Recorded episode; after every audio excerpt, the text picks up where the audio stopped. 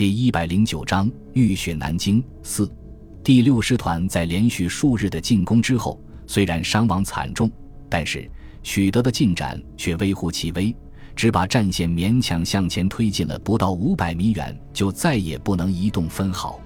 由于连续作战，兵力和武器弹药的消耗非常巨大，已经到了无以为继的地步。第十军的第十八师团由于需要守备从杭州到南京的交通线。保证补给线的安全，把部队全部分散驻守在沿途的湖州、广德、芜湖等城市，无法支援前线的作战。第幺幺四师团虽然击退了保卫雨花台的教导总队，控制了一个制高点，但是自身的伤亡也非常惨重。从光华门转进市区后，立即被第八十七师的巷战部队死死拖住，再也无法前进一步。这时候。第十军的兵力几乎全部投入了战场，司令部手里的预备队只剩下国旗支队，没有能力突破守军的防线。柳川平助无奈之下，只好向方面军司令部求助，希望上海派遣军突破守军的防线，占领中山阵地，突入市区。由于松井石根抱病在身，日本大本营认为不适宜同时担任华中方面军司令和上海派遣军司令。于是派朝乡公鸠彦王接任上海派遣军司令，此人是个日本军国主义和种族优越论的狂热支持者，又没有经历过上海战场的惨烈战斗，所以非常狂妄自大。上任之后，朝乡公鸠彦王立即命令所部的四个师团猛烈攻击紫金山阵地，力图在第十军的前面把太阳旗插在中国的总统府上。南京的地理位置优越。地形独特，三面环山，一面临水，以中山而傍长江。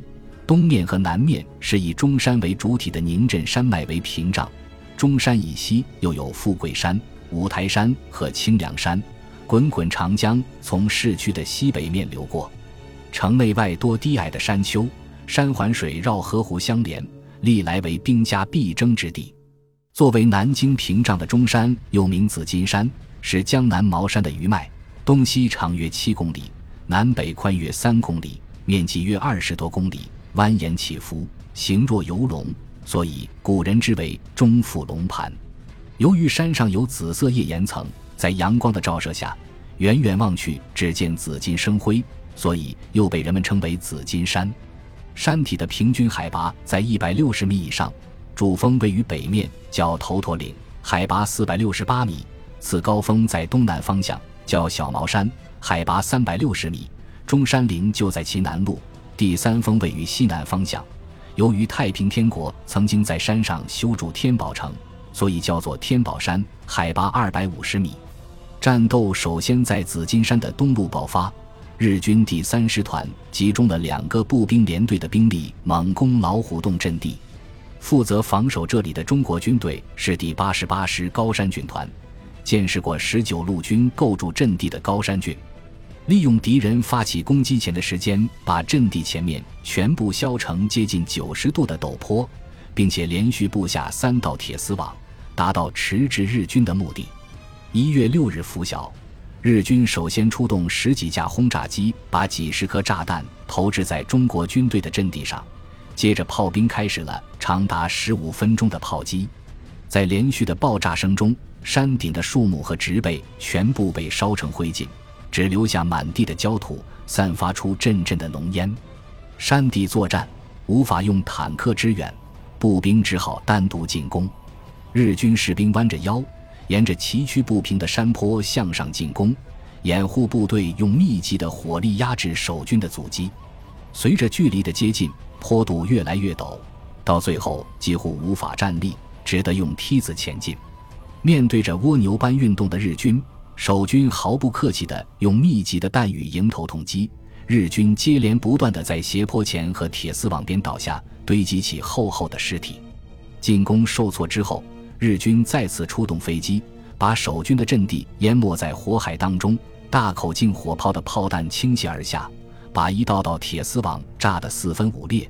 平滑的斜坡上也布满巨大的弹坑。为步兵扫清了前进的障碍。随后，日军步兵在大炮的掩护下反复突击守军阵地，高山军团则依托坚固的工事迎战，与敌人展开激战。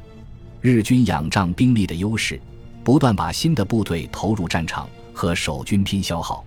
高山军团虽然给敌人极大的杀伤，但是随着自身伤亡的增加，火力的密度逐渐减弱，火力网出现多处空缺，日军开始逼近到阵地的前沿。守军利用半自动步枪和手榴弹果断反击，一次次把日军击退。经过整天的激战，日军伤亡近千人。而高山郡所部也有几百人失去了战斗力。当天晚上，几百名日军乘着夜色的掩护，偷偷爬上山坡，突入守军阵地，展开白刃格斗。高山郡部猝不及防，被敌人打乱了阵脚，还没有反应过来，日军的后续部队已经源源不断地冲了上来。众寡悬殊之下，守军只好向第二道防线退却。凌晨四点，高山郡率领敢死队逆袭日军。经过几十分钟的激烈战斗，又把阵地夺了回来。天亮之后，日军照例出动飞机轰炸，高山郡却让士兵做了一面巨大的高耀旗，平铺在阵地的边缘，使飞机无法确定目标，只好飞回机场。恼羞成怒的朝襄公鸠彦王不顾一切地命令部队全线进攻，妄图一举突破阵地。一月七日这天。整个紫金山上空始终笼罩着浓浓的硝烟，满山遍野都是枪炮声、喊杀声。第八十八师依托坚固的工事，顽强抗击日军的攻击。战至晚上，包括三大主峰在内的阵地全部安然无恙。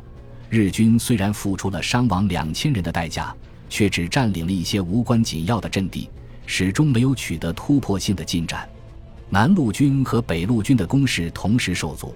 作为方面军司令的松井石根异常焦急，一面督促陆军航空兵持续轰炸南京的战略目标，给步兵战场支援；一面与海军交涉，请求他们出动军舰封锁长江，彻底切断中国军队和江北的联系，使其再也得不到补充。南京卫戍司令部的下属部队都经历过淞沪会战，具有较高的防空意识。再加上南京是中国的首都，防空设施非常健全，而市区的居民已经大部分疏散到了江北，所以空袭的效果非常不理想。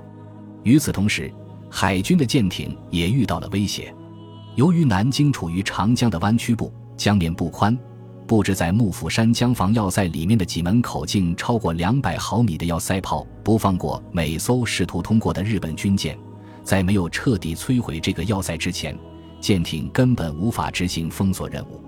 激战了半个月之后，松井石根指挥的日本华中方面军二十余万人被孙百里指挥的南京卫戍部队死死地拖在南京城下，再也不能移动分毫。战局开始出现了变化。